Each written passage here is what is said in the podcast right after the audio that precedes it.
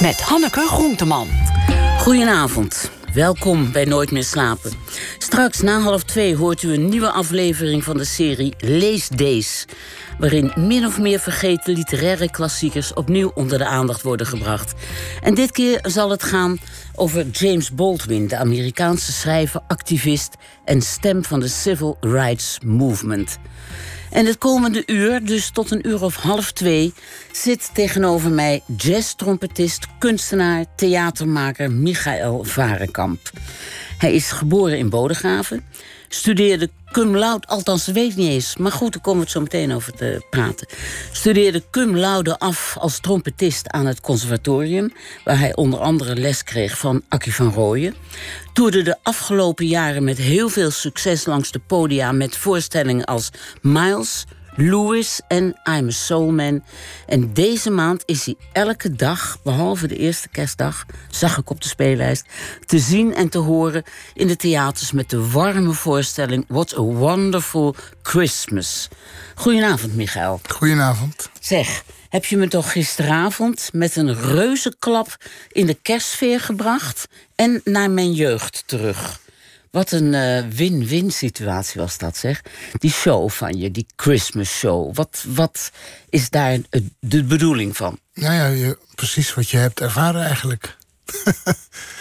uh, het, het is heel, uh, heel leuk om daarnaar te kijken, naar, naar kerst en de muzikale kant daarvan. En ik vind het, ja, die, dus eigenlijk zoveel mooie kerstmuziek geschreven door de mensen die ook voor de, voor de, voor de jazzjongens componeerden, of voor de musicals. Uh, en dat, dat is eigenlijk een, is er een heel kersthoofdstuk in de, in de American Songbook, zou je kunnen zeggen. Ja. En als je van jazz begint te houden, dan groei je er eigenlijk een beetje mee op. Want dan ontdek je dat uh, Tony Bennett ook een kerstplaat heeft gemaakt. En uh, Louis Armstrong en Frank Sinatra en, en Andy Williams. Marsalis, Andy Williams. Ja. Bing Crosby. Harry Connick. Alle grote hebben wel een Ja. keer een kerstrepertoire gemaakt. Hè? En een kerstplaat en een kerstshow. Ja. En eh, ik ben eigenlijk, dus heb ik altijd wel een link met die eh, muziek gehad. Die vijftiger jaren is het? Ja, die 30, 50 jaren. Ja, 40, 40, 50. Ja. ja. En ik zette dat ook wel eens op eh, in de zomer. Dat doe ik nog wel eens. Als het een gezellige avond is, dan denk ik even lekker zo'n eh, zo'n eh, kerstplaatje. En wat, je ziet er ook echt uit van, dat vind ik lekker. Wat, wat geeft jou dat lekkere gevoel dan? Ja, dat het even. Dat het even zorgeloos is misschien.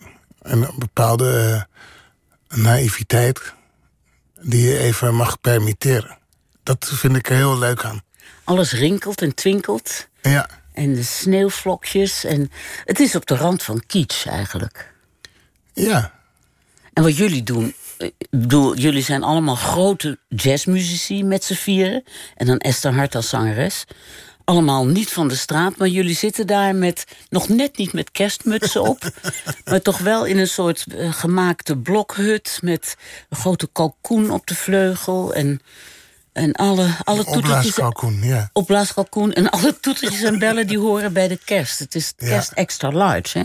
Ja, en dan is het, vind ik het heel leuk dat we dat, we dat doen. En het is een, eh, een productie voor de, voor de middenzaal en de kleine zaal. En we zijn niet een, hele, we zijn niet een heel grote theaterproducent. Dus we doen, eh, Nee. we doen alles zelf. We rijden nog even naar de Ikea voor een schapenvachtje. Of we kopen oliebollen op de hoek van de straat. En, eh, dus dat, ik vind ook dat, dat kneuterige eigenlijk heel leuk. Dus, eh, en dat maakt het eigenlijk ook dat het, het zou kids worden als we er... eh, Als je het heel als groot we 10.000 euro's eh, aan, het, aan, aan het decor zouden besteden. Nee, dat is, het is echt we. een Dus- houtje-touwtje ja, kerst. dus dat, En ook de sneeuw, de echte sneeuw komt echt uit een soort omgekeerde stofzuiger. Gaat er een heel harde machine. Ja, die maakt en dan komt lawaai, een soort schaafijs uit, hè?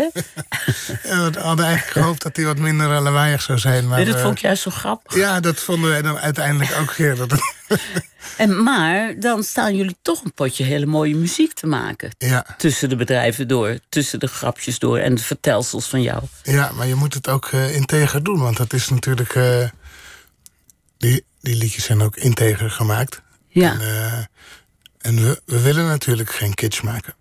Het is ook geen kitsch, maar het... Dus, we, dus je moet het volstrekt serieus nemen. Ja. En eh, dan, ja, ik zie het eigenlijk zo dat je dan een beetje dat sentiment bekijkt door, door onze, onze ogen eigenlijk. Maar het is ook wel helemaal Amerikaans, hè? Dus komt, bedoel, jij, jij spreekt Nederlands, maar je vertelt Nederlands, maar alle liedjes zijn Engels. Ja, het is echt wel vanuit uh, de jazz gemaakt. Ja, vanuit de jazz, ja. Ja, het wat is, is niet wat is. Wat is een, nee, wat is een favorite van jou in die voorstelling? Wat is een moment dat je denkt, ja, hier valt alles samen? Ja, eigenlijk uh, Rudolf. Rudolf the Red-Nosed Reindeer. Ja, waarom?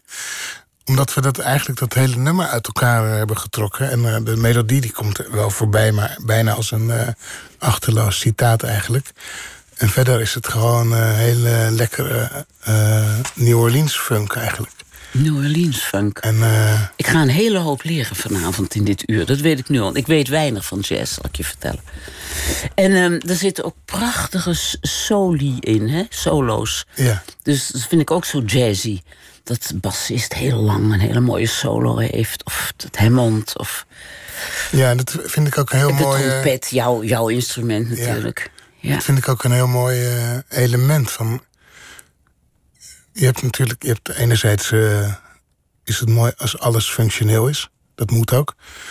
Maar jazz heeft ook een, uh, ik denk alle muziek, klassieke muziek, jazz, in die hoek is het ook een element dat je mag zien wat, wat iemand kan of wat nou specifiek goed is aan een solist. Of uh, dat hoort echt, dat hoort bij het idioom en bij de geschiedenis van die muziek en van die instrumenten. En ja, dat is, eh, dat is heel puur. Ja, ik vergeet nog namelijk, ik noemde de bassist en uh, jullie fantastische toetsenist, maar ik vergeet eigenlijk de slagwerker, de drummer. Ja, die ook daar een, ja. die een partij zit weg te slaan. Dat is ongelooflijk. Ja, maar wij kijken ook wel uh, toch wel regelmatig met verbazing naar elkaar wat er, uh, wat er nu weer uitkomt. En dat is dat is zo, wat ik zo mooi vind aan jazz. Dat je het echt samen maakt. En dat je... Ja, dan ontstaat er iets. is, dat, uh, zit, is dat allemaal niet uitgeschreven? Dat ontstaat, bedoel, behalve de grote lijnen neem ik aan. Ja, en de arrangementen zijn in dit geval... Uh, maar het, er ontstaat ook nog iets nieuws iedere avond. Ja, je bent elke avond aan het kijken hoe je, hoe je je muzikale verhaal vertelt. En wat je kan spelen. En uh, iedereen heeft zoveel ervaring en weet, weet zoveel van die muziek ook... dat er uh, allerlei invallen zijn. En het zijn, uh, ik denk als je iets verder weg staat... zijn het vaak kleine details die, uh, die de argeloze luisteraar niet zo snel zal herkennen. Maar die je wel voelt. En zijn jullie ook bezig elkaar een beetje te imponeren? Of te teasen? Of te communiceren met elkaar? Ja, of te plagen. Of dat is precies waar het over gaat. Want je maakt het echt, uh, je maakt het echt met elkaar. En uh, je maakt, als je aan het spelen bent, je, je, je, denkt soms te weten dat het een bepaalde richting uitgaat. Maar dan kan het zomaar zijn uh, dat iemand anders eigenlijk aangeeft dat, dat hij een veel beter idee heeft. En dan, dan ga je daarin mee. En dat is een van de mooie. Een van de mooiste aspecten misschien wel van jazzmuziek. Is dat waarom je zo van jazz houdt? Ja, dat heeft me altijd heel eigenlijk al toen ik het voor het eerst hoorde, was het, was het alsof ik thuis kwam eigenlijk. Ja. We gaan over dat thuiskomen zo meteen praten. Uh, ik vergeet ook natuurlijk Esther Hart te noemen. Die nog ooit voor ons 2000 of zo, eh, lang geleden, 15 jaar geleden of zo, is ze voor ons het Songfestival gegaan. Hè? Ja, dat klopt. Ja. En ze is nog niet eens op de laatste plaats geëindigd toen, wat toch ook ons lot vaak is. Volgens mij is het best goed gedaan. Ja, ja. geloof ik ook. Esther Hart, die staat daar ook als een echte uh, Doris Day, zal ik maar zeggen. Of wat, is, wat hebben we voor andere blonde jazzzangeres staat ze daar te zingen? Ja. ik, De blonde Ella. nou ja, wat heel erg uh, het idee van het zou leuk zijn als we een, uh, een tegenkleur... Dus mijn stem is dan wat rauwer. En, Jij bent en, gewoon Louis. Jij, jij staat heel dicht aan te schurken tegen Louis Armstrong. Ja. Ik wil eventjes, om, om af te ronden, de voorstelling. Ik zei het al, elke dag ergens in het land. Wil ik even een nummer laten horen van de CD die jullie hiervan gemaakt hebben. En dat is er eentje die ik zo ontzettend fijn vind: Baby, it's cold outside. Oké. Okay.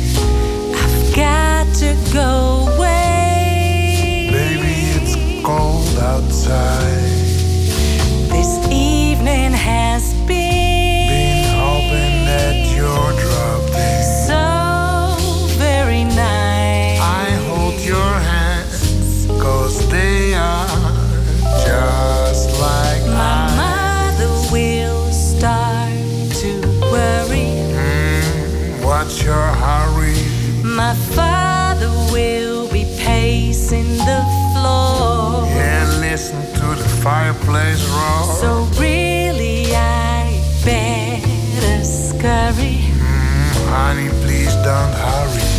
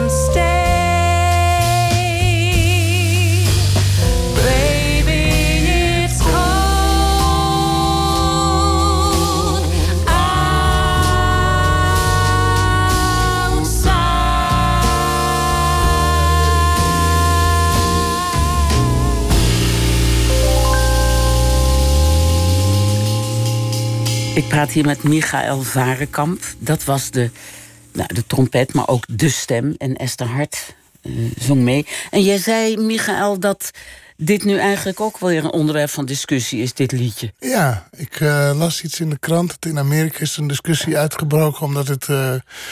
Ja, met de MeToo-insteek. Uh, mag je niet zeggen dat het koud buiten is? Dat is nou, dat nog wel, maar je mag niet. Het, is, het verhaal is van dat die man dan uh, de vrouw over, probeert over te halen tegen haar wil. En uh, zij op een gegeven moment zit ergens in de tekst zit de zin: What's in this drink? En dat wordt dan het. Oh, zit GHB natuurlijk in die drink of wat ja, dan ook, dus, Cosby. ja. Nou, dan kunnen ze het hele repertoire uit de 50 jaren wel schrappen. Ja, vroeger noemden ze dat romantiek. Ja. Zeg, wanneer is eigenlijk die Louis Armstrong in jouw leven gekomen? Of in jouw stem en in je... Eh, je ziet er bijna uit als Louis Armstrong. Niet helemaal, maar... Wanneer is dat gebeurd? Ja, al vrij uh, vroeg, toen ik een jaar of uh, acht, negen was. Acht, negen? Ja. Waar, en, waar, uh, waar vond dit plaats? Ja, thuis, in Bodegraven. In Bodegraven. ik ben geboren in Rotterdam maar opgegroeid in uh, Bodegraven. En uh, uh, ik heb een adoptieachtergrond. En toen ik die muziek hoorde... Bodegraven in de jaren zeventig was, was een hele witte omgeving. En mijn, mijn familie ook. En toen. en even voor de mensen die niet op de webcam kijken. Jij bent niet heel wit. Nee, hij is. Jij bent een beetje Louis Armstrong-achtig. ja. Dus. Uh, uh, toen was je acht in Bodegraaf. En toen was ik acht. In de witte gemeente, in een witte gezin. Precies. Eigenlijk met weinig, met eigenlijk niet, niet een uh, rolmodel specifiek voor wat betreft de kleur. En uh, toen hoorde ik die muziek en dat ging, kwam gewoon rechtstreeks binnen. En dat was. ja, dat voelde van ja, hier, dit is, dit is een deel van mij. Of hier hoor ik bij en ik herkende er. Weet je nog alles in. hoe je die muziek hoorde? Waar? Ja, we hadden thuis we hadden eigenlijk zo'n doorsnee jaren zeventig platencollectie. Oh ja. Dus, dus Ella en Louis, of niet? Nou, dat Die eigenlijk niet. niet. Het was meer... Uh, het was gewoon van alles wat. Het was Ramse Shaffi, het was... Uh, James Last was er. Het was Voor de gezelligheid. Ivan Reberhof. Voor de gezelligheid. Die tijd. En, wat, wat, had je voor ouders? Even. Wat waren je ouders voor mensen? Wat zijn ze voor mensen? Nou, ze zijn er niet meer. Oh. maar laten we zeggen, met een, een arbeidersachtergrond. Uit, opgegroeid onder Rotterdam. Oh, ja. En Spijkenissen en Oostvoorne. En ja. En die hebben jou geadopteerd? Die hebben mij geadopteerd. Hoe oud was je toen? Ik was negen maanden. Ja. En, en, en, en maar vond, vonden ze je onder een brug? We gaan komen zo op Louis Armstrong. vonden ze je onder een brug nee, of had, in een kistje? Die, je had in die jaren je had, geboorteklinieken eigenlijk. Dat heeft niet zo heel lang geduurd, maar zo van ergens in de jaren 60 tot begin 70. En in die tijd waren die ook gelinkt aan kinderthuizen. En mensen vonden het toen een heel goed idee. En veel vrouwen die ongewenst zwanger waren, die werden ook eigenlijk, ook al wilden ze het kind liever wel houden, werden ze eigenlijk behoorlijk gepusht. Oh ja? Om toch dat kind uh, af te staan. En, jouw moeder uh, was alleenstaand, jouw biologische ja, moeder. Ja, precies. En uh, dus zo, zo kwam ik daar terecht. En dan werden er, waren er natuurlijk ook al mensen die, die kinderloos waren. En die, die toch naar manieren zochten om, om kinderen te krijgen op de een of andere manier. En kinderen uit het buitenland was toen eigenlijk nog helemaal niet, nee. niet echt aan de orde. Nee. En jij was, was jij het enige kind wat jouw ouders... Nee, want ik heb ook een, uh, een broer. Die, hm. die is ook geadopteerd. Ja. Ja. Maar goed, toen dus je groeide op in dat spannende ja. bodegraven. Ja, en ik had een leuke jeugd, want we deden veel aan sport. En ook ik werd ook wel gestimuleerd om, uh, om muziek te maken. Want ik begreep eigenlijk later, toen niet zo... maar later dat mijn biologische vader... naar alle waarschijnlijkheid uh, saxofonist was geweest. Hm? En uh, later heb ik dat verhaal ook van mijn biologische moeder gehoord... en bleek het ook te kloppen. Ja, ja. Um, maar je dus, adoptieve ouders waren dus wel zo... dat ze je alles wat jij wou stimuleerden? Nou, niet alles wat ik wou, maar de, maar de muziek wel. De muziek wel. ja, ja. ook als ik, het, als ik het niet wilde. En ik, ik begon, uh, ik speelde eerst blokfluit en toen uh, was ik een jaar of tien, toen ging ik trompet spelen. En ik had, net als elk jongetje van die leeftijd, wilde ik natuurlijk in eerste instantie liever voetballen met mijn vriendjes of iets dergelijks. Maar ik moest en zou van mijn moeder uh, eerst een half uur per dag studeren. En, waarom, waarom? Wat bewoog ja, haar? En dan zei, nou, dat was natuurlijk slim. En dan zei ze later, ze, zei ze altijd daarbij... later zou je me dankbaar zijn. Nou, dat, dat is wel, Ja, die had een goed... Ben je haar nu dankbaar? ja, zeker, ja. Maar wat bewoog haar om jou zo te pushen in de muziek? Nee, als ik denk zelf... dat verhaal. Ik denk dat zij dat... Uh, zij kende dat verhaal van die, van die biologische oh. vader. Oh, dus zij wist dat? Zij wist dat wel. Dus, uh, dus zij zag al iets in jou. Dat, ja. ze, dat ze dacht, daar zit dat een, erf, een genetische kwestie. Ja, en, en, maar het, goed. Dus wel de één plaat van Louis Armstrong in de kast staan. De Town of Constant 1947. En uh, die ging op. en uh, Zo'n zwarte grote LP. Ja, precies. Met zo'n na ja, naald. Ja, zeker, ja. ja. En toen was ik, ja, een groot feest der herkenning. Terwijl ik het eigenlijk niet kende. Wat, gebeurde er dan met je? Ik zie zo'n kind van acht jaar, zo'n schattig bruin jongetje. Ja. Met van die bruine ogen, want die heb je nog. Ja. En toen hoorde je Louis Armstrong. Ja, het is alsof je verliefd bent eigenlijk. En uh, ja, dat is altijd zo gebleven. Maar ik had ook dat ik, dat ik melancholie herkennen, bijvoorbeeld in de muziek. En de, de blues en de swing en de, de, vrijheid. Maar dat zijn natuurlijk begrippen waar je als kind eigenlijk helemaal niet zo mee bezig bent. Maar op de een of andere manier uh, was me dat toch wel uh, duidelijk dat het, dat het daarover ging, heel erg. En ging je toen die plaat ook steeds draaien? Of zei je steeds, ik wil hem weer? Ja, eindeloos. Ik heb eigenlijk, ben ik zeg maar vanaf dat moment tot, ja zeker tot mijn twintigste eigenlijk wel iedere avond met... Uh, met muziek van Louis uh, in slaap gevallen. En welke emoties riep dat dan bij je op? Was, was het ook verdriet of was het... Ja, het was wel die melancholie, maar, niet, maar niet, eigenlijk niet verdriet. Het was, uh, nee, je was gewoon gelukkig. Uh, puur geluk, ja. Pure blijdschap. Ja, ja, ja. Euforisch. En toen je acht was, wist je toen wel dat je ouders niet je biologische ouders waren? Ja, dat heb ik altijd geweten. Dat heb je altijd geweten, ja. ja. Maar daar had je ook verder geen pijn aan, aan dat idee?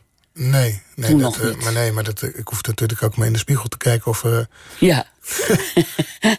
maar je hoort, ja. dat- En heb je je ooit donker gevoeld? Anders dan de andere kinderen? Heb je je ooit... Nou, eigenlijk niet. Eerst niet, maar later, toen ik wat ouder werd, toen toch wel. Toen werd was het toch wel eens een keer dat je werd uitgescholden. Of, of dat je niet een bijbaantje kreeg. Of dat je. Dat ineens een vooroordeel bestond bij een, eh, bij de, bij een van, je, van de eerste schoonvaders, zeg maar. Oh ja, Dus dan, letterlijk? eh, letterlijk, ja, want je dat vertelt nu een beetje als... Wel, eh, Maar heb je ook, ben je echt ook wel baantjes misgelopen? ja, zeker. Wat zeiden ze dan? Je werkt niet hard genoeg, bijvoorbeeld. En dan wist je zeker dat dat niet het was. Ja, dan was er niks te doen eigenlijk. Ja, het is of dat je een kamer gaat zoeken en dat die dan net weg is. Of, ja, het zijn eigenlijk allemaal standaard verhalen. Of dat je wordt uitgescholden voor Zwarte Piet. Ja. Terwijl je eigenlijk meer een roetveegpiet bent, vind ik. Zo zwart vind ik je ook weer niet.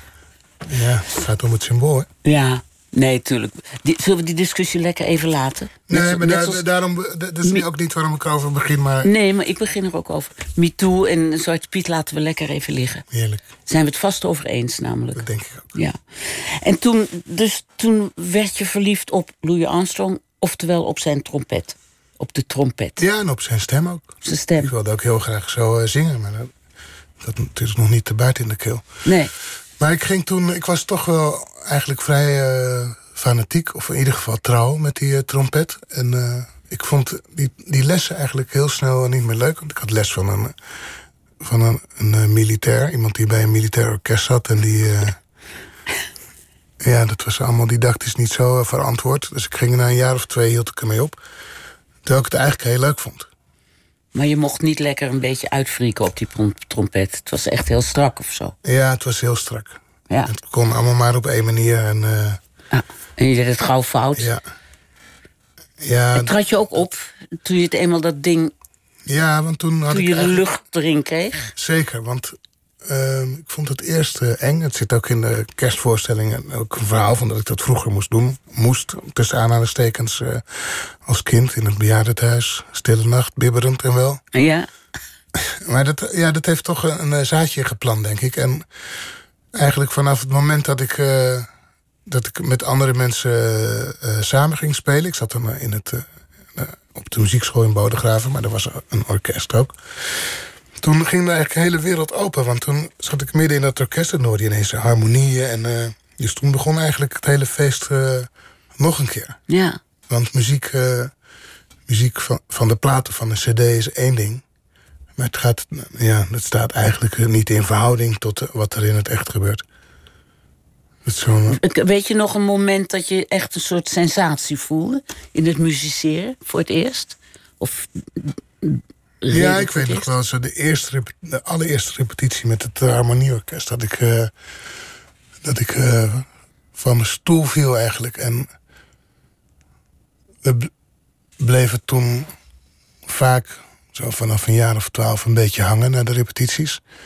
En een beetje klooien met de instrumenten en eh, dingen proberen te spelen. En toen. Dat is eigenlijk het een van de voordelen van een klein dorp. Maar toen was, er, was het kerstavond of zoiets. Of tweede kerstdag en we veel, verveelden ons kapot. En toen we de sleutel van dat gebouw eh, op de een of andere manier. En zijn we daar naartoe gegaan. En toen dachten we, ja, uit pure verveling zijn we toen eigenlijk de straat op gegaan. En eh, hebben we muziek gemaakt. En toen werden we nog ergens eh, binnengevraagd. En toen kregen we ook nog eh, een paar tientjes. En eh, vanaf dat moment waren we eigenlijk een band. En Echt waar? ging er een wereld open, ja. Dus op kerst, die kerst speelt wel een grote rol in jouw ja, leven. het is, ja. Dus waren jullie een soort wijzen uit het oosten, wat je ook al moest spelen als kind. Hè? Dan moest je toch de, ja, Balthazar. ja. Balthazar, de Ja, donkere was spelen. de prik, ja. Maar toen ging je dus als wijzen uit het oosten met instrumenten op straat. ja. En mensen die toch al in de kerstsfeer waren, die dachten opeens... hé, hey, Ja, en dat is natuurlijk bizar geweest ook. Dat je in zo'n dorp, dat je dan uit het raam kijkt... en je ziet ineens zo'n eh, een, eh, een New Orleans-achtig straatbandje voorbij komen... van kinderen van 12, 13 jaar oud. En jullie, speelden jullie kerstliedjes? Of, uh... Nee, we probeerden wel jazz te spelen. Jazz, Dixieland. of... Ja, New Orleans. New Orleans, ja, ja, ja, ja, ja. Ja, oh ja, tuurlijk. Jij hebt ook in de Dutch Swing College Band gespeeld, hè? Ja, in de jaren negentig. Ja, ja, ja, ja. Ik heb in mijn schooljaren toch nog veel gedanst op... Uh, heel vaak gehoord, ja. Op die, op die muziek. En veel VVD-braderieën trouwens ook ervan meegemaakt. En toen, ging, en toen ben je uiteindelijk naar het conservatorium uh, gegaan, hè? Ja, ik wil daar toch iets over zeggen. Over die... Uh, die muziek is natuurlijk, inderdaad wordt hier vaak gelinkt aan de VVD, maar dat is in, uh, in het Oostblok. toch altijd de braderieën? In het Oostblok en in Rusland is dat jarenlang een soort verzetsmuziek geweest. Ja, tuurlijk. Dus die, die muziek is natuurlijk gewoon die muziek. Ja, daar ben ik helemaal met je eens. Maar het is hier natuurlijk een beetje in een hoek terechtgekomen van... in de vijftiger jaren op schoolfeesten heel veel. Ja. De New Orleans Syncopators. Ja, via de HBS en de show eh, de wereld over. Zeker. Ja, zeker. De, de, een van de, ja, George Caté, die, uh, ik was op zijn begrafenis afgelopen woensdag. En die was jarenlang de leider van de, van de New Orleans uh, Single Peters. Nou, die hebben bij ons nog op schoolfeest gespeeld. Gewoon hoor. 40 jaar geleden. Ja, nou ja, dat waren revival bands hè, eigenlijk. Dus ja. Maar goed, je bent eigenlijk toen het tot je beroep gaan maken. Hè? Je hebt heel lang op het conservatorium gezeten in Den Haag. Ja, toen mocht je nog net zo lang studeren als je wilde. Als je betaalde aan het begin van het jaar, dan mocht je gewoon een jaar verder. Ik heb zeven jaar gestudeerd, maar ik was, de helft daarvan was ik al op tournee. Ja, ja. Eigenlijk eerst met uh, Frafra. Frafra Sound, ja. ja. Gingen we de hele wereld over. En uh, toen, dat was vanaf mijn 23ste eigenlijk. En toen, na een jaar of drie, vier, uh, met de Swing College Band. Ja, ja, ja. En tussendoor studeerde ik ergens af. Fantastisch. Cum laude ook, hè? Ja. Ja. ja. Ja, nee, fantastisch. Over het uh, laatste deel van je leven gaan we het zo meteen hebben. We gaan even naar het nieuws luisteren. Is goed. Dankjewel, Michael.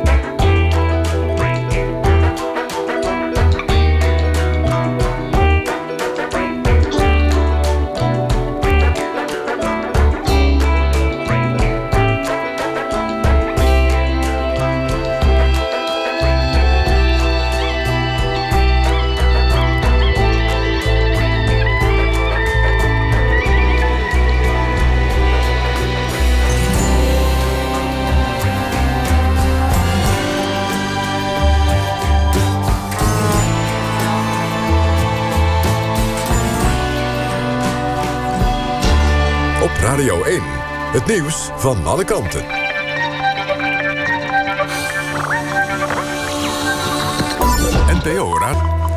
1 uur, Christian Bonenbakker met het NOS Journaal. Op de kleding van Nicky Verstappen is op zeker 17 plekken DNA van verdachte Jos B. aangetroffen. Onder meer aan de binnenkant van zijn onderbroek. Dat meldt de Telegraaf, die het NFI-rapport heeft ingezien. Het is niet duidelijk of het DNA van speeksel, huidcellen of iets anders komt... en hoe het op de kleding is gekomen. Daardoor is ook moeilijk te zeggen wat er met de jongen is gebeurd. Zelf ontkent B dat hij Nicky Verstappen heeft ontvoerd, misbruikt of gedood. Deskundigen zeiden eerder al dat het zonder bekentenis moeilijk wordt om het bewijs tegen Jos B. rond te krijgen. De elfjarige Nicky werd in 1998 doodgevonden op de Brunsumer Heide. De man die vorig jaar in Charlottesville met zijn auto inreed op demonstranten is schuldig aan moord. Tot die conclusie is een Amerikaanse jury gekomen. Zijn straf wordt later bekend. Hij kan levenslang krijgen. Charlottesville was in augustus 2017 het decor van extreemrechtse demonstraties. In de stad verzamelden zich ook tegendemonstranten. James Fields reed met zijn auto op deze mensen in. Een vrouw kwam om het leven, 35 anderen raakten gewond. De nu 21-jarige Fields zegt dat hij uit zelfverdediging handelde... maar de jury gelooft dat niet. Volgens oud-klasgenoten heeft hij nazi-sympathieën. Op Curaçao zijn drie Nederlandse militairen opgepakt. Ze zouden zijn doorgereden na een ongeval... en daarna een valse aangifte hebben gedaan van diefstal van hun huurauto. De drie militairen waren een week geleden betrokken bij een verkeersongeluk in Willemstad. Daarbij raakte iemand licht gewond. In Rotterdam zijn gisternacht zeven mariniers aangehouden... vanwege betrokkenheid bij een geweldsincident. Volgens het AD hebben ze iemand geschopt. Dat zou zijn vastgelegd door verschillende camera's van stadstoezicht. De marechaussee onderzoekt de zaak. Het weer. Vannacht hier en daar een bui. Minima tussen 6 en 8 graden. Aan zee staat een harde tot stormachtige wind. Overdag is het onstuimig met buien en veel wind. Smiddags kan ook de zon even schijnen. En het wordt ongeveer 10 graden. Tot zover het NOS-journaal. Er is verkeersinformatie op de A4 Den Haag richting Amsterdam... tussen Roelevarensveen en Hoofddorp een file van 3 kilometer. En dat was de verkeersinformatie. NPO Radio 1. VPRO. Slapen.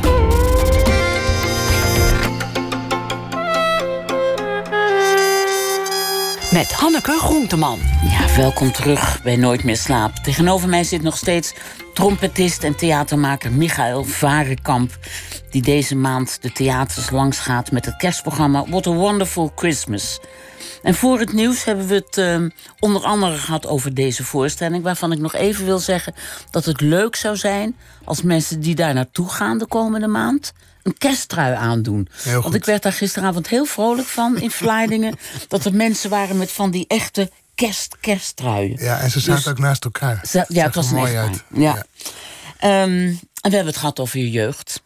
Over je adoptieverleden en over je uh, liefde als een bliksemschicht die in je uh, kwam toen je voor het eerst de muziek van Louis Armstrong hoorde. En tot op de dag van vandaag ben jij op een of andere manier, op jouw manier, toch schatplichtig aan Louis Armstrong. Omdat je er een beetje zo uitziet, maar zeker ook de vaardigheid hebt om trompet te spelen en te zingen. Wat doet denken aan Louis Armstrong? Zeg ik het zo goed? ja, hij is een inspiratiebron. nee, hij is een inspiratiebron. En, dat, uh, en hij, staat, hij staat dichtbij. Ja. Dat, uh, dat, kan, ja, dat kan je wel zeggen. En ik herken ook veel in hem. Hè. Hij is, het was een weeskind. En uh, dat, ja, dat, ik denk dat dat me later ook aansprak. Stiekem. Ja. En, Terwijl jij niet helemaal een weeskind, eerlijk is eerlijk, geen weeskind bent. Want je, nou, je bioloog... dat was eventjes wel natuurlijk. Ik heb, uh, ik heb een zoon, hè, van, ik heb twee kinderen. Eentje van negen en eentje van, van één. Als je dan voorstelt dat je die, die negen maanden ergens neerzet. Dat is, dat is lang. Heb je je dat voorgesteld toen je zelf kinderen kreeg? Ja, natuurlijk. Heb je jezelf toen, dacht je, god, zo oud was ik toen mijn moeder... Ja, dat, denk, ja, dat, is, dat ja. is ook, ja, dat is ook realiteit. En dat, ja. Het is ook niet, ja, dat, draag je ook wel mee. Dat als, onder... als wat draag je dat mee? Als, uh, als volwassene. Want dat is gewoon onderdeel. Ja, dat begrijp ik, maar met welk gevoel? Ja, dat is onderdeel van je leven. Dat je. Ik denk ook dat het, dat het mensen ook erg uh, van streek kan maken. Dat je. Het is ook niet alleen wat ik denk, maar dat is, dat is allemaal ook zo. En uh, het kan verlatingsangst in de hand werken, of bindingsangst, of faalangst, of mensen die nog altijd denken: ik, eh, ik ben niet goed genoeg, of nou ja, alle gevolgen van dien. Ben je wel eens boos geweest op je biologische moeder? Nee. Want ik, ik had op de een of andere manier begreep ik wel als kind eigenlijk ook wel van dat het heel. Uh, dat het heel erg moet zijn als je in de positie bent dat je een kind beter af kan staan. En ik, ik ken haar uh, sinds een jaar of tien en we hebben heel goed contact. En we hebben het ook veel daarover gehad. Dus dat is eigenlijk een zegen voor, voor mij, maar, maar ook net zo goed voor haar. Dat we dat met elkaar kunnen delen, die, die ervaring. Wat, je hebt haar dus weer gevonden? Of via je ouders misschien? Of nee, ik heb haar wel... Moeten opzoeken?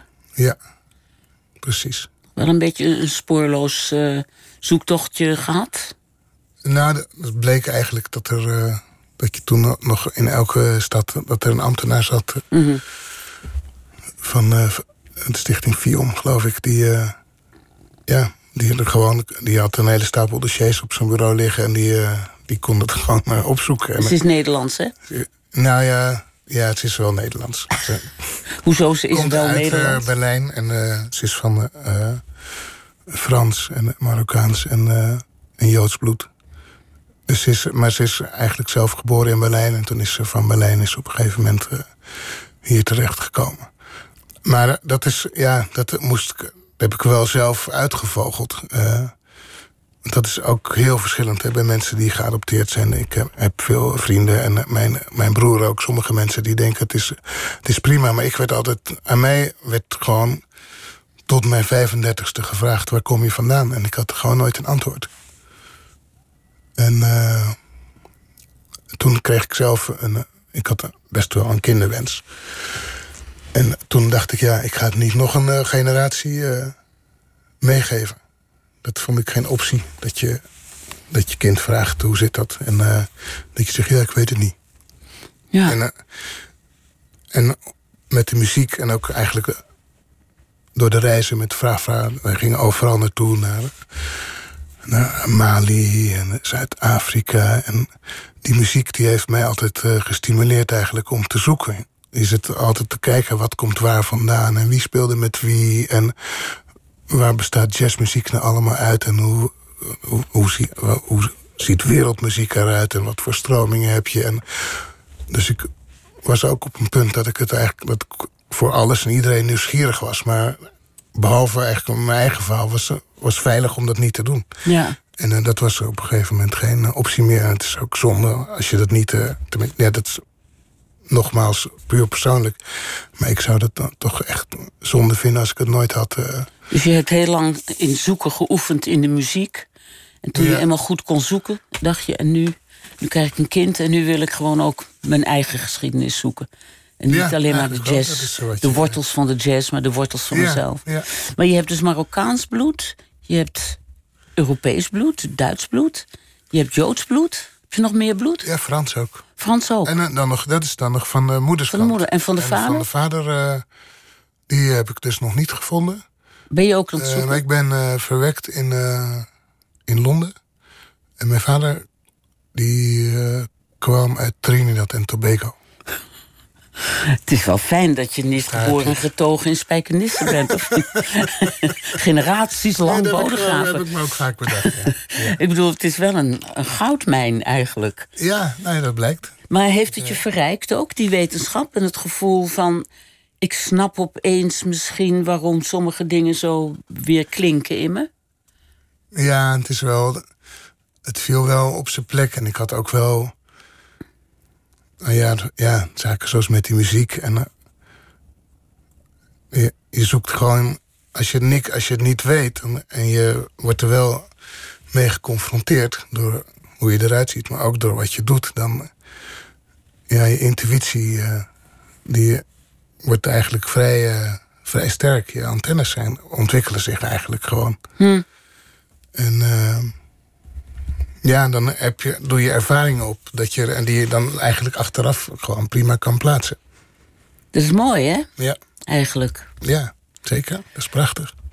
En eh, bij dit alles heb je ook een, een missie om, om de wereld kennis te laten maken met jouw helden. Ja, de wereld. De wereld kent jouw helden al. En dat zijn dan toch Miles of Miles Davis of Ja, dat is één ding, de helden. Maar het is eigenlijk nog meer de muziek. waar ze voor staan. Ja, waar ze voor staan. Waar staan ze voor? Ja, voor. Voor vrijheid is dat toch het woord wat eerst eh, te binnen schiet. Vrijheid en. eh, ik denk ook wel dat. dat jazz voor mij. eh, altijd een, eh, de mogelijkheid heeft geboden om. eh, om echt mezelf te zijn. Ik had wel een beetje in mijn jeugd je hebt eigenlijk bij mensen met een adoptieachtergrond... Je hebt, je hebt een bepaalde groep die wordt heel rebels. Maar ik was eigenlijk dat ik juist volgzaam werd. En dat ik er wel daarbinnen... Wel, ik was wel altijd wel dicht bij mezelf. Maar ik had ook wel een soort idee van... je doet toch maar het beste wat, wat van je verwacht wordt. Op de een of andere manier. Om een lief kind te zijn. Een lief, Ja, zeker, ja. lief geadopteerd kind. Ja. Ja. Maar Het is ook als je... Ja, veel mensen die... zeggen ook heel vaak als ze geadopteerd zijn... dat ze zo dankbaar zijn dat ze geadopteerd zijn. Maar dat, ja... Dat is, ja, moet dat dan? Nee, de, de ouders moeten heel dankbaar zijn dat ze zo'n leuk kind hebben gevonden. Ja, maar dat, dat brengt het een beetje met zich mee. Ja, en die, ja. eh, ja, die muziek, ja, ik herken, herken dat ook bij... eh, misschien herkende ik dat wel. eh, Bij het- Louis gelijk. Dat, Dat was het domein waar je je vrij voelde. Ja, Dat is de, de, de poort naar de vrijheid, muziek. ja en en zo zeker, zo. zeker jazzmuziek.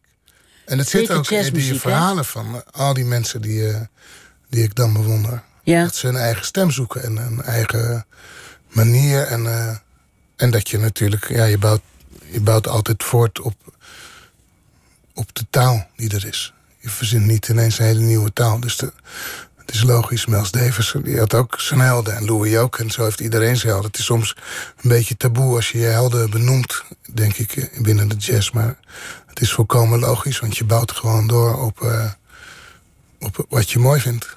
Ja, en jouw, jouw eh, muziekprogramma's, waar je al jaren mee eh toert, zijn dus eigenlijk odes, maar wel jouw odes voor die grote voorgangers. Ja, het zijn ouders, maar het is ook wat ik, eh, hoe ik het zie. Het is ook dat je iemand bekijkt door, door mijn ogen, eigenlijk. Ja. Je hebt een hele mooie cd gemaakt... die ik de laatste dagen natuurlijk steeds heb beluisterd. Want die kende ik niet. Maar daarvan raak je bijna in een soort kleine trance. Dat is die Elektra. Ja.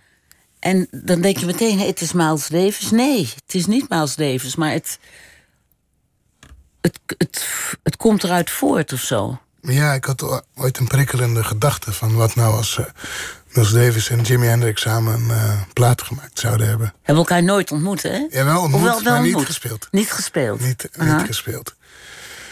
En ehm, ja, de, eigenlijk is die, eh, die zin die bleef eigenlijk eh, hangen. En dat, die zin is ook een soort van het enige uitgangspunt. Dus dat is eigenlijk veel meer gewoon de gedachte die je dan die je op een spoor zet. Eh, en dan, ja, En hoe zou je omschrijven wat daar dan uitgekomen is uit die gedachte? Ja, dus een, eh, daar, daar is uit voortgekomen dat, er, dat, dat we met een, met een groep eigenlijk... met, met eh, mensen die je ook hebt gezien met Erik Koger en Harry Emery en Wieboud Burkens... die ook Ja, in de kerstshow zitten. dat zijn de legends, hè? Ja, Ja, die de studio zijn gezeten met Jerome Hall. John Hall, dat is de gitarist. Ja. Maar die was er gisteren niet bij. Nee, die was daar niet bij. Nee. En eh, dat we zijn gaan, gaan improviseren. Zonder voorafgemaakte afspraken. En dan ontstaan er natuurlijk, achteraf gezien, ontstaan er dan comp- composities. Want het is eigenlijk een werkwijze.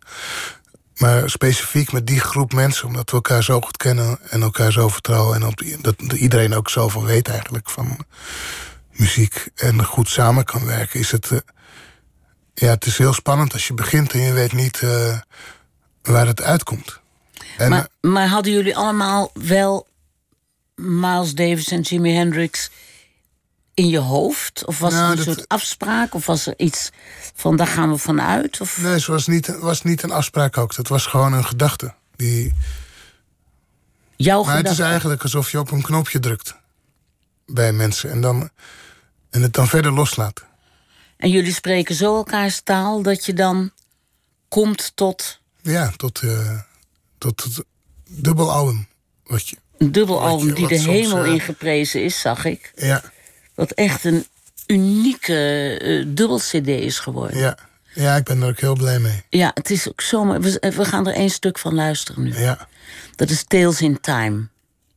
Ja, van de CD Elektra.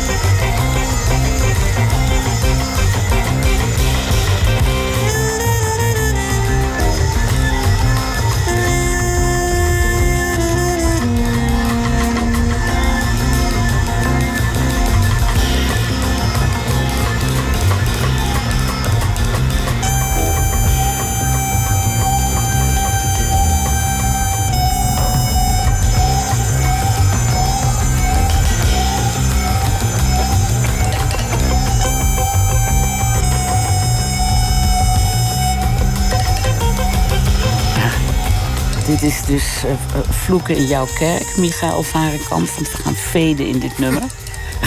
maar je weet hoe het is bij de radio, hè? Ik weet hoe het is. Dit is praatradio, hè, eigenlijk. Ja, dus... het, is wel, het is wel mooi om iets te laten horen. Ja, schitterend. Van de CD Elektra. Ik praat met Michael Varenkamp. De trompetist die u hoorde. Maar je hoorde ook de Legends, zijn uh, muzikale familieleden, vrienden. Um, je hebt ook je eigen productiemaatschappij, hè? Ja, samen met Wieboud Burkens. Met Wieboud Burkens, toetsenist. toetsenist ja. ja. En uh, we zijn eigenlijk begonnen toen we een jaar of vijf, zes geleden dachten... Uh, want de jazz was eigenlijk een, best wel een tijd uh, verdwenen uit theaters. Ja. En, ehm, en van de radio. En van de radio. En van de televisie. En uit de jazzclubs. En toen zijn we echt gaan zitten. Dachten we, ja, we, maken, we verzinnen eigenlijk zulke leuke dingen. En uh, het, eigenlijk was een van de dieptepunten dat we een, een heel leuk project deden met z'n tweeën. En dat we in Breda speelden. In een kunstcentrum. En dat er uh, één betalende bezoeker was. Oh. en toen dachten we, dat gaan we anders doen. Ja, ja. En ehm, en toen hebben we eigenlijk dat concept bedacht van, uh, met film en uh, met uh, vertellen wat ik eigenlijk toch al deed. Omdat ik, ja, je vertelt en er zijn ja. filmbeelden. Nou, bij de kerstshow natuurlijk klein, nou, niet heel artistiek, maar heel leuk. Maar je, je hebt altijd ook een, of een VJ erbij, of ja. je maakt er wat... Ja, met Elektra doen we dat bijvoorbeeld. Ja. Met, ja. Of spoken word zag ik ook nog iets, een dichter die en jullie spelen, ja. Ja, en ik heb ook met dansers gespeeld. En met improviserende dansers. En met mensen die, die live schilderijen maken. En ik vind het allemaal... Ja, het is allemaal leuk om, dat, uh, om die muziek eigenlijk te verbreden. En ook om die inspiratie ergens anders vandaan te Want halen. de jazz was ook wel een beetje in zichzelf besloten, hè? Zeker. Ik bedoel, het was een beetje... Daar heb ik me altijd tegen afgezet eigenlijk. Ja. Uh, en eigenlijk heb ik bij de radio geleerd om om daarover uh, te praten. Dat was toen het nog kon. En dat je gewoon. Ik had een platenprogramma van twee uur in eerste instantie. En dat, ja, dat was heerlijk om daarover te vertellen. Maar dat kan je natuurlijk ook eigenlijk naar het podium toe. Uh, ja. En het is zo zonde omdat veel mensen zeggen: ja, ik, hou, ik hou niet van jazz, maar. Je hebt ja, zoveel stijlen. Ik heb het ook nogal voor in de mond en, altijd. Maar als ik er nou ja. eigenlijk door jou me er een beetje meer in verdiep, denk ik, ja, jazz is. Je kan ook niet zeggen, ik hou niet van klassieke muziek. Nee, bedoel, toch? Nee. Ik hou niet van muziek. Nee, Nee, ik hou niet van rode wijn. Uh, Nou, daar hou ik niet van. maar er zijn ook. ik dacht, ik begeef me op glad ijs. Ik vind rode wijn toch. Ik vind, ik, vind, ik vind jazz eigenlijk nog veel fijner dan rode wijn. Maar goed, dat is ja, maar, heb je, ook, maar je hebt ook heel veel verschil in rode wijn. maar ja, dus en toen was onze eerste voorstelling ging over uh, Miles Davis. En uh, dat was eigenlijk onze gezamenlijke liefde. Omdat Wieboud die komt van eigenlijk iets latere jazz, oorspronkelijk. En ik van iets eerder, oorspronkelijk. En daarin uh, vonden we elkaar eigenlijk heel, op een hele toffe manier. En vanuit daar zijn we gaan werken. En die eerste uh, Miles Tour, dat was eigenlijk was een succes. en toen was de vraag, kunnen jullie geen reprise maken? En dat hebben we toen gedaan. En toen moesten we een opvolger, dat werd Louis. En toen dachten we, die jazz die is toch een beetje voorbehouden aan kleine zalen eigenlijk in het theater, kleine middenzalen. Laten we ook een grote zalenproductie maken. Toen kwam I'm a Soul Man. En uh, nu, zijn we, nu bestaan we vijf jaar en hebben we de kerstproductie. En dan zijn we al bezig, ook voor het volgende seizoen. Dan gaan we een, een voorstelling over New Orleans maken. Over New Orleans? Ja. Oh ja. ja, we hebben het net even gehad over een van mijn favoriete tv-series, Trey May. Ja. Over New Orleans na Katrina. Ja. Die helemaal bestaat uit de New Orleans uh, muziek, hè? Ja, en dat is natuurlijk zo. Wat ik heel goed vind aan die serie is. Uh, het laat het enorme optimisme zien van, uh, van hoe die mensen in zo'n stad leven. En dat is. ja, ik mag het. Ik, wat de blues is van vandaag gaat het slecht, maar morgen gaat het beter. Ja. En anders overmorgen en opgeven is gewoon geen optie. Dat kan gewoon niet.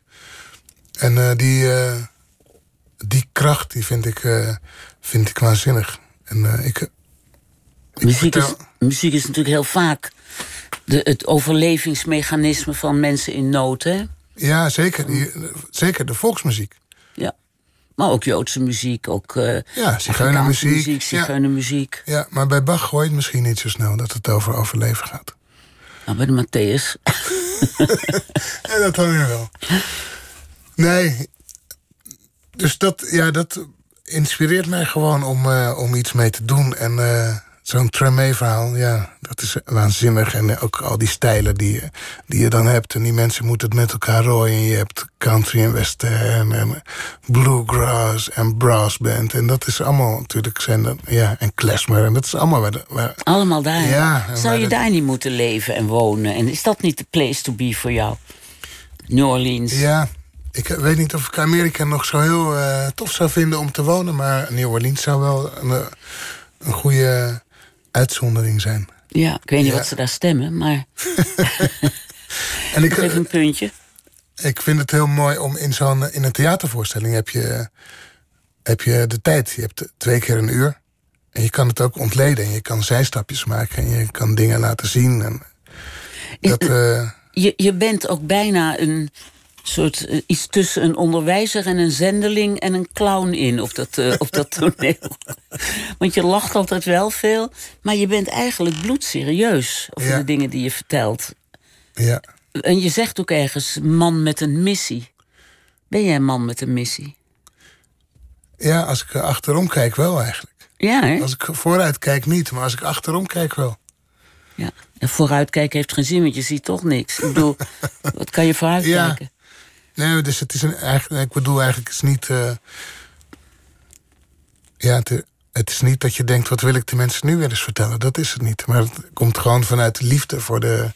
En dan vervolgens dan komt er een verhaal mee. Dat is leuk. Vind ik ook leuk om maar te Maar je wil wel mensen iets vertellen, anders kan je Ja. beter op de wc doen. Ja, of, zo. zeker, Of, je kinderen ermee lastigvallen. Ja, zeker. Maar het begint bij de, met de liefde voor het spelen. En, eh, dat is, en dan, maar er zit altijd een verhaal bij. Ja. Ik, ja, en als ik, ook als ik trompet speel, dan eh, zit er ook een verhaal bij. Niet Trompet is ook een heel eh, verhalend eh, instrument. ja, al die noten zijn, ja. die zijn belangrijk. Ik zou, ja, en het is je adem, het is, Ja. het is je stem eigenlijk. ja, ik zou eigenlijk nooit zomaar een loopje spelen... omdat het nou even handig is. Of omdat het zo uitkomt of zo. Dat vind ik, dat vind ik eigenlijk een soort vals spelen. Maar sketten doe je wel zomaar omdat het grappig is. Nou, Of is dat ook een eh, verhaal? grappig. Ja, dat is eh, toch ook... eh, dat is Je gewoon... doet eh, het wel redelijk om de zaal te laten lachen. Dat is, dat is pure vreugde eigenlijk. Pure vreugde. Ja, Ben jij een gelukkig mens? ja ik, ben, ik ben zeer gelukkig, ja. Ja? ja. Met wat zoal? Eventjes. Met, met mijn twee kinderen. Ja. En eh 9 en 1. 9 en 1. En met mijn, met mijn vrouw en met mijn eh, directe omgeving. Mijn muzikale vrienden. Eigenlijk, laten we zeggen, mijn extended family. En met, met wat ik doe. Met wat ik, eh, met wat ik eh, mag doen. Ben je een trots iemand? Ben je trots op wat je Ja, hebt ik gedaan? ben ook trots, ja. ja. Ja, dat ik eigenlijk altijd doorga. Met vreugde. En dat ik ochtends. Ja, misschien is het niet eens een eh, verdienste. Dat kan ook wel. Want je ziet ook wel mensen die ochtends wakker worden. en die er geen zin in hebben. Maar ik word ochtends wakker en dat is tegenwoordig behoorlijk vroeg door de door Roef. Om, Roef is je zoon. eh, Ja, mijn zoon. ja. ik eh, kwart voor zes wakker. En dan heb ik er toch ook nog zin in. En dan ben je toch de avond daarvoor in Vlaardingen of Noordwijk geweest. Nou, ik, je bent een man met een missie, maar wat mij betreft heb je me een hoop geleerd over de jazzmuziek. En je hebt me ook liefde bijgebracht ervoor. En daar bedank ik je voor. Fijn te horen. En in ehm, februari, It's a Man's World. Ja. En deze hele maand, elke avond, behalve de eerste kerstdag... ga je zitten lummelen zeker. elke avond staan jullie daar met die kerstslingers... en dat eh, kunstijs, sneeuw in de theaters. What a wonderful Christmas. What a wonderful Christmas. Dankjewel, Micha Varenkamp. Dank je. Jij ook.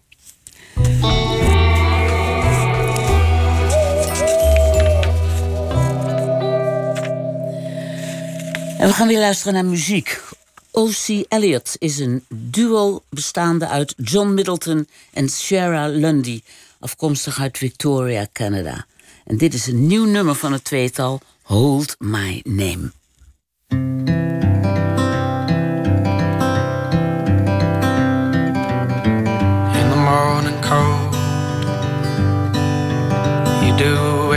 Slow.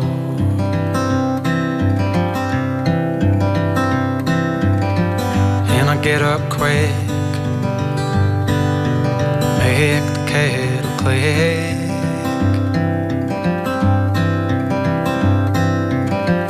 And I know I do. Sometimes I you. You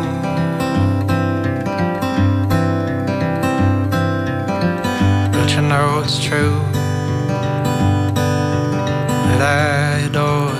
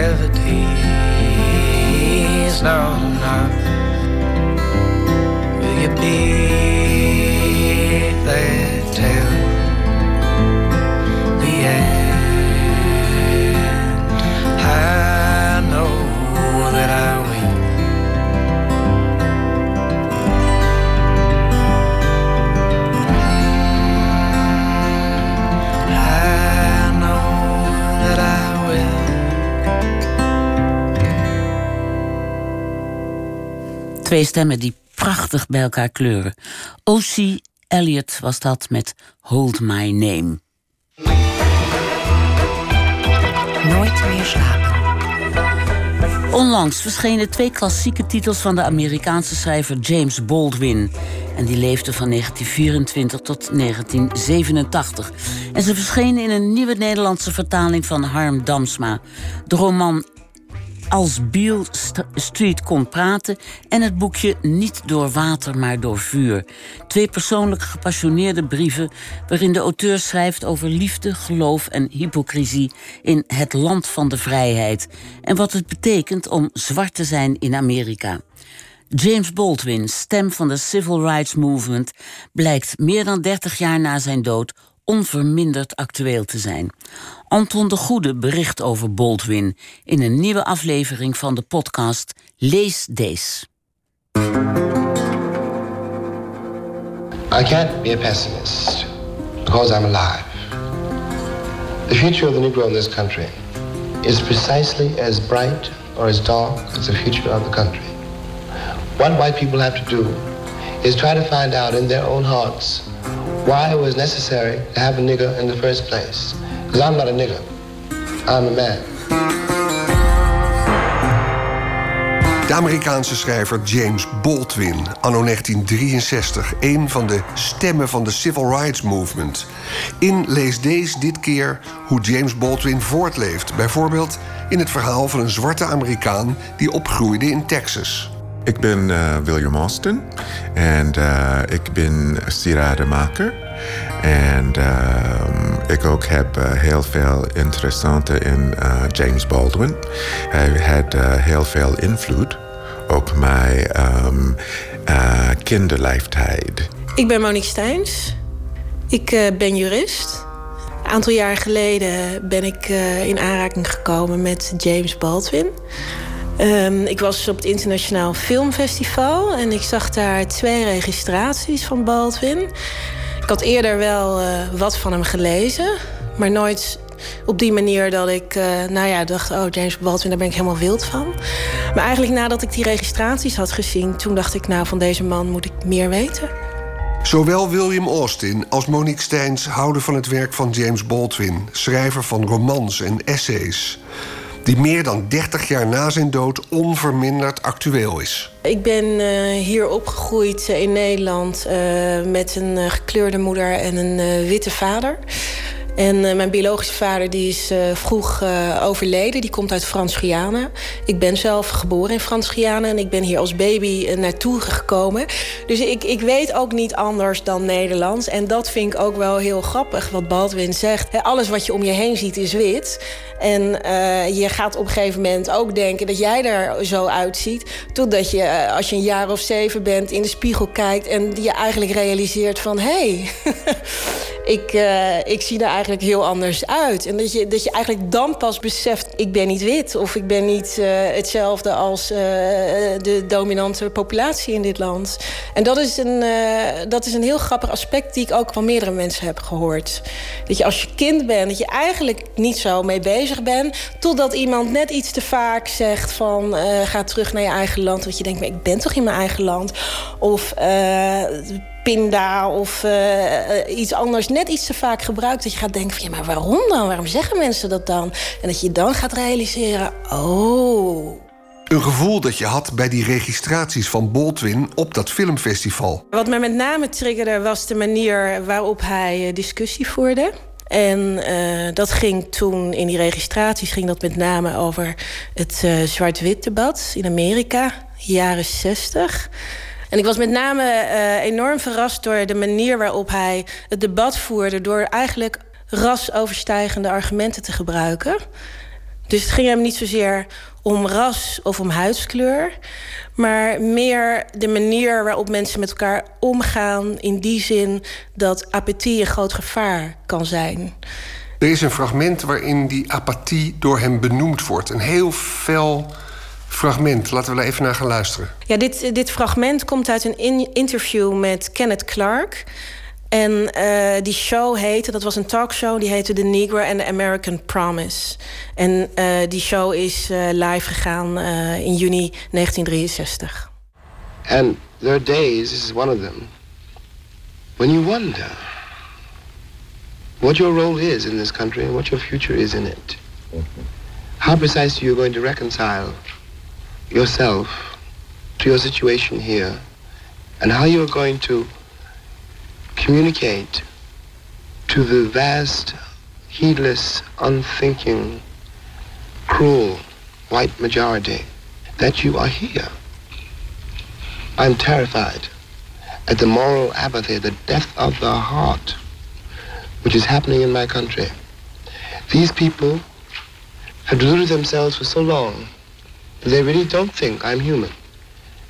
I base this on their conduct, not on what they say. And this means that they have become in themselves moral monsters. Wat uh, Baldwin uh, hier wil zeggen is dat apathie een heel groot gevaar is.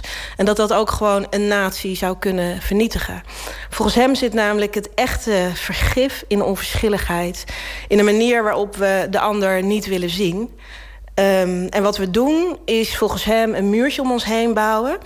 En dan uh, vervolgens willen we niet weten wat er aan de andere kant van de muur uh, gebeurt. Dus we willen niet over dat muurtje heen kijken. En de vraag die Baldwin stelt is: uh, waarom willen we eigenlijk niets van de ander weten?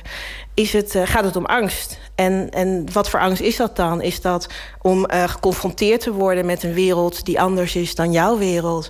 Of uh, is het misschien uh, dat je bang bent dat, uh, dat, het, dat je genot minder wordt door het feit dat je je confronteert met een, met een stukje andere wereld dan de wereld die, die jou is? En hij zegt eigenlijk dat die angst irrationeel is. Dus dat het niet zozeer gaat om ras om huidskleur, maar om een irrationele angst. En ook om een groot onvermogen om op een realistische manier naar de wereld te kijken. En als, uh, als ik kijk naar Nederland, dan denk ik dat wij daar ook niet wars van zijn. Ik denk dat wij ook wel uh, de neiging hebben om muurtjes om ons heen uh, te bouwen. Dus volgens mij een paar jaar geleden. Ik denk dat het TNO-rapport was. Ik weet het niet 100% zeker. Maar dat ging met name over de kloof tussen hoger en lager opgeleiden. En waar je eigenlijk ziet dat die groep elkaar niet meer tegenkomen. En misschien wel niet willen tegenkomen. Um, dus ik denk dat um, het wegkijken dat dat iets is wat wel voor elke tijd geldt.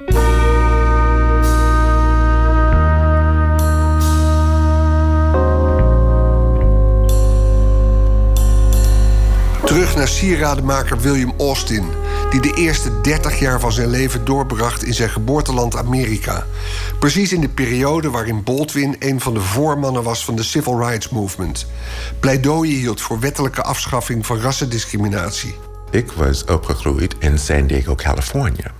En natuurlijk in San Diego, het is uh, net op de grens van Mexico. So voor mij in die buurt was het heel veel Mexicaanse mensen, ook uh, Chinese mensen en uh, mensen van alle kleuren. En op mijn leeftijd van tien jaar was ik verhuisd naar Dallas, Texas. En um, ik denk dat met uh, die verhuizing was ik um, thrown right in the middle of it. so ja. as, een, as een kind van um, elf uh, jaren was ik, uh, ja, wat is dit? Wat, uh, ja, en dat was het beginning van die hele moeilijkste periode mm -hmm. van de Civil Rights Movement. Als elfjarige belandde u in het zuiden van de Verenigde Staten en in Texas, een conservatieve staat. En u opende de ogen als jongetje en dacht: waar ben ik in beland? Exactly. Maar um, ja, het was uh, voor mij een uh, totaal uh, verandering of verrassing over wat is gebeuren, wat kan gebeuren. En um, ja, mm -hmm. so, als een kind van elf jaar moet ik beginnen en ga door. En met alles negativity um, dat was daar in die omgeving. ja, ik ik neem aan dat uw ouders uh, verhuisden naar Texas. Heeft misschien met het werk van uw vader te maken? Ja, ik raad maar. Nee, uh, mijn vader, hij blijft in San Diego. En uh, de reden voor onze verhuizing was dat um, mijn moeder, uh, zij was overleden. En um, so wij hadden naar um, Dallas gegaan te wonen met mijn oma. Zij was een schoonmaker voor een uh, uh, rijke familie in een andere buurt in Dallas. En dat was een zwarte familie? Ja, onze familie was zwart. Ja, ja, ja. Dat was begin jaren 60. Wat herinnert u zich in Texas van die rassendiscriminatie? Oh, wel, ik herinner... Um, je gaat naar een, um, een um, café voor iets te eten. En je zit te wachten, zit voor die ober of zo. En in ongeveer 30 minuten niemand komt bij. En uh, ja, het was die subtiel manier van uh, racisme. En uh, je vraagt um, waar wij zitten hier heel lang, uh, maar um, niemand komt bij. En zegt sorry, maar um, we don't serve we don't serve dark people. Uh, so um, that was één. Um, als je in die periode heb ik uh, muziek gestudeerd. En dat was um, uh, classical music. Maar de universities uh, zit in een blanke buurt. So in the transit naar de university, uh, mensen komt uh, buiten, um, buiten de door. Um, hey nigger, what you doing in my neighborhood?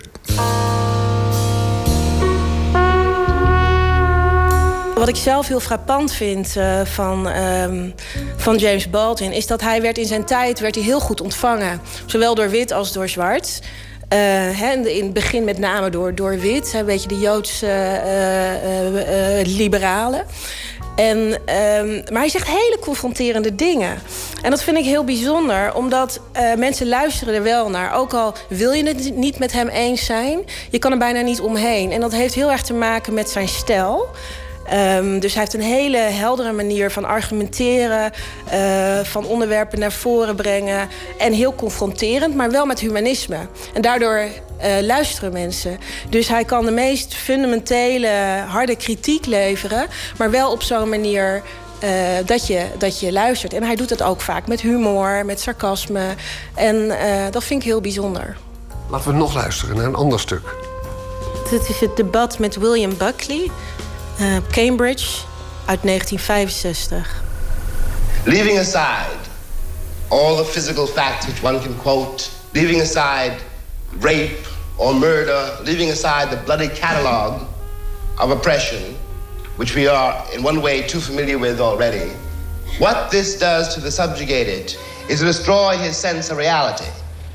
This means, in the case of an American Negro, born in that glittering republic, and the moment you are born, since you don't know any better, every stick and stone and every face is white. And since you have not yet seen a mirror, you suppose that you are too. It comes as a great shock around the age of five or six or seven to discover that Gary Cooper killing off the Indians when you were rooting for Gary Cooper, that the Indians were you. It comes as a great shock to discover that the country, which is your birthplace and to which you owe your life and your identity, has not in its whole system of reality evolved any place for you. Het is een enorm ja, bijzonder stuk. Met name ook het stukje waar hij zegt uh, hè, dat je aan het juichen bent voor Gary Cooper in de film. En dat je op een gegeven moment op een leeftijd komt dat je erachter komt uh, dat jij eigenlijk de Indiaan bent waar Gary Cooper op aan het schieten is. Dus ik vond dat uh, een enorm ja, grappig fragment. En ook de manier waarop hij dat naar voren brengt. Maar wat, wat Baldwin eigenlijk doet in, in dit fragment... is een beroep doen op je plicht om je eigen geschiedenis te kennen. Maar het, het ritme is goed, zijn ja. dictie is goed, ja. zijn stem is geweldig... de pauzes zijn goed... Het is eigenlijk ook bijna een soort acteur. Het moet een enorm charisma geweest zijn. Ja, ik, uh, als ik naar de man kijk, dan uh, ligt mijn hart op. De manier waarop hij inderdaad het debat voert. Maar ook wanneer hij lacht. Dat er dan een soort van uh, zonlicht straalt. Hij heeft een heel... Heel, hij heeft hele grote mimiek in zijn gezicht. En hij draait met zijn ogen. Hij lacht sarcastisch. Hij is heel... ja, hij is leuk om naar te kijken. En geweldig om naar te luisteren. En om hem te lezen? Ja, om hem te lezen, fascinerend. Ik moet het soms wel twee keer lezen om te begrijpen wat hij zegt. En hij schrijft natuurlijk ook wel heel erg in de tijd. Hè? In de jaren 60, jaren 50, jaren 60 tijd. Um, maar ik kan er wel van genieten. Maar het is niet dat ik zeg maar, heel relaxed uh, zeg maar, uh, erbij zit en het boek lees. Ik moet wel echt mijn gedachten erbij houden. En wanneer kwamen de teksten van James Baldwin voor het eerst in jouw leven, William Austin? Ik denk dat uh, komt in uh, de jaren uh, 63 of uh, 64. En de eerste boek dat ik had um, um, van hem gelezen was Giovanni's Room. En uh, voor mij als kind um, met een soort, ik wil zeggen, onderzoek van wie ik ben of um, ja, met die uh, seksualiteit, dat was een uh, soort introductie voor mij with uh, homosexuality and the gay lifestyle.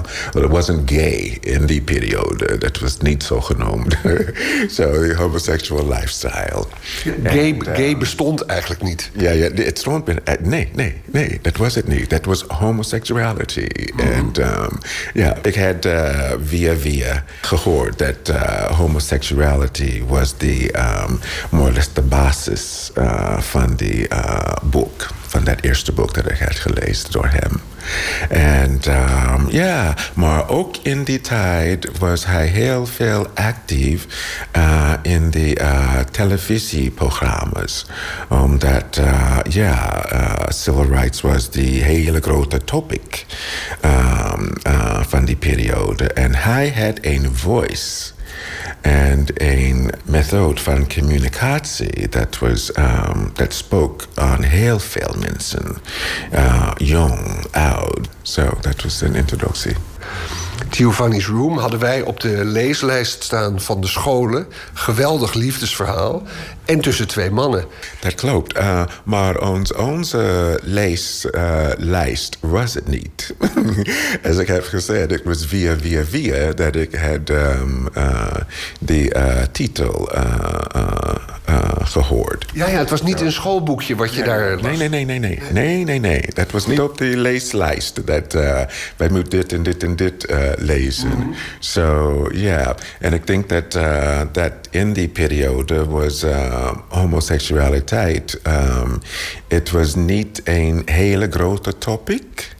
Maar um, je weet dat het was daar. En um, ja, je moet jezelf uh, uh, die community vinden. Ja. James Baldwin, Giovanni's Room. Je las het eigenlijk bijna als een soort verboden boek, of ja, niet? Het verboden boek, ja, ja, ja, ja, ja, ja. ja.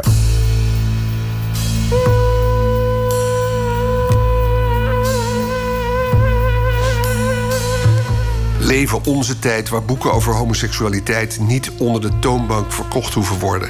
Over deze tijd gesproken heeft William, die als 66-jarige donkere man in Amsterdam woont, nu nog wel eens last van discriminatie?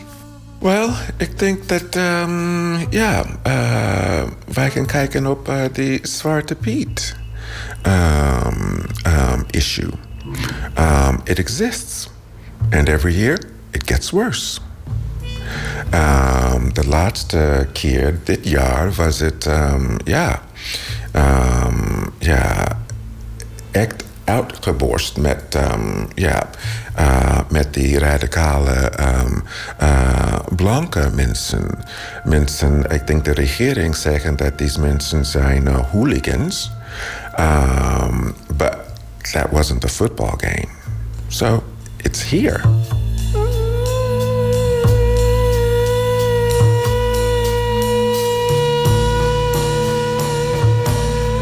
Er is een controverse tussen de uitgever en de vertaler. Negro is waar mogelijk vertaald als zwart. En niet als neger. Terwijl de vertaler die zegt van ja, maar omdat het geschreven is zoveel jaren geleden, moet je het eigenlijk wel vertalen als neger. Dus de vertaler is het eigenlijk oneens met de uitgever. In uh, Nederlands, die woord neger is heel veel dichtbij, als je hoort, uh, de woord nigger. Dus eigenlijk proef ik die uitgever die negro vertaalt met zwarte, die heeft eigenlijk wel gelijk. Dat moet je eigenlijk nu niet meer vertaald met neger. Mm -hmm, precies, niet meer met neger. Uh, het maakt niet uit als het boek was in um, 1950 geschreven of uh, nieuw.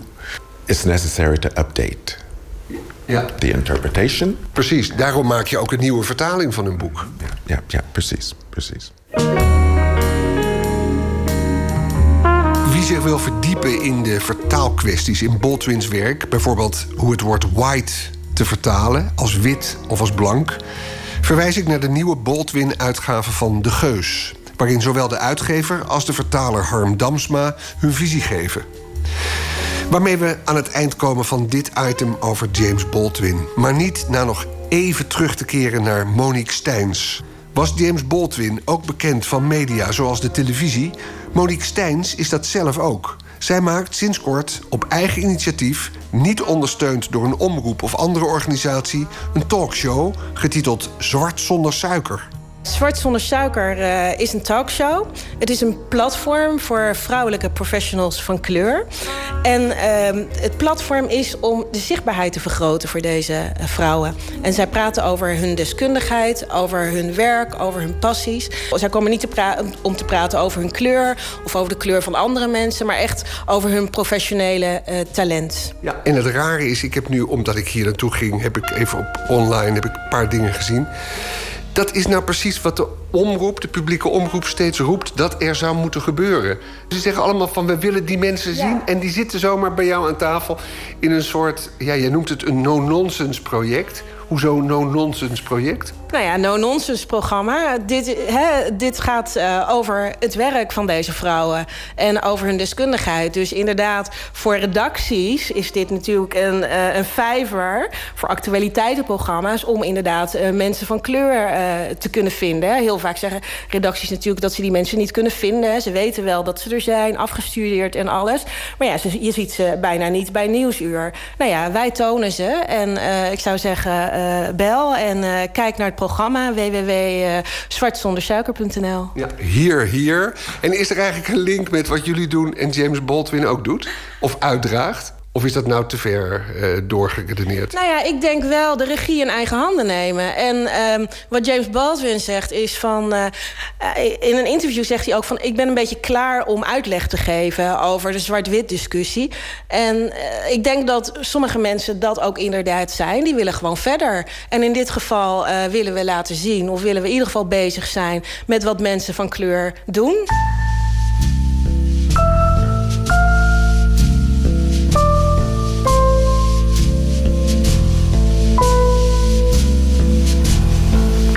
I'm terrified at the moral apathy, the death of the heart, which is happening in my country. These people have deluded themselves for so long, they really don't think I'm human. I base this on their conduct, not on what they say. And this means that they have become, in themselves, moral monsters.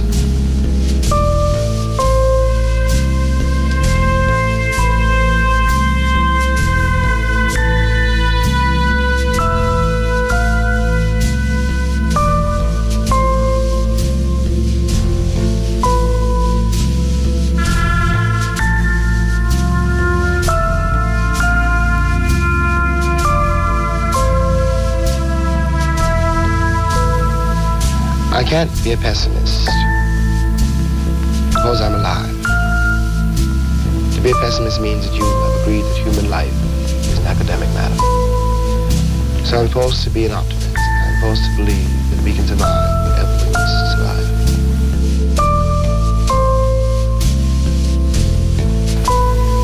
I can't be a pessimist because I'm alive.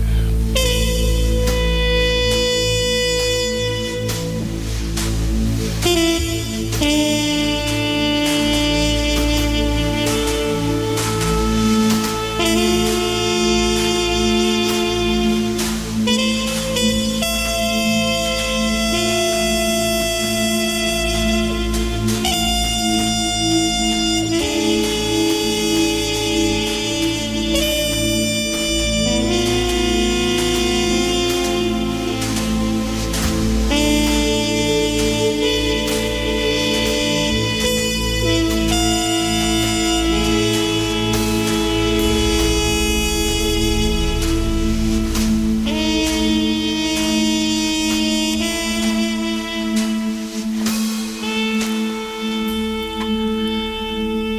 Tot zover Lees Deze, een podcast van Anton de Goede.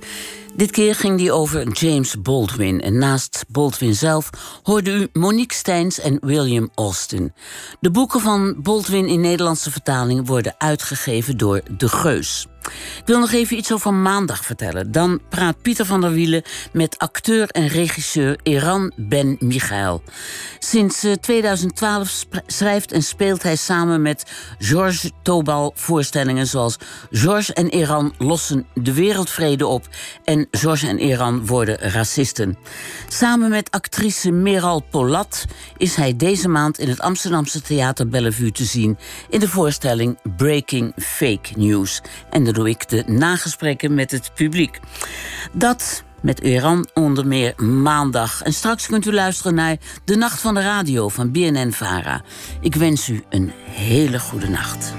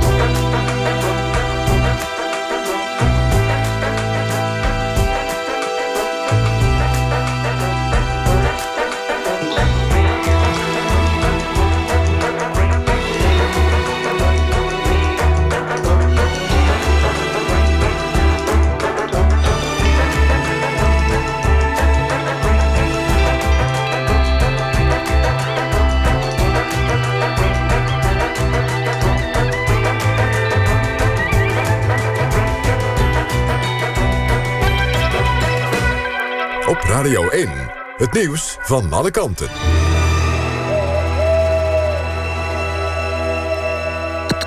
NPO Radio 1.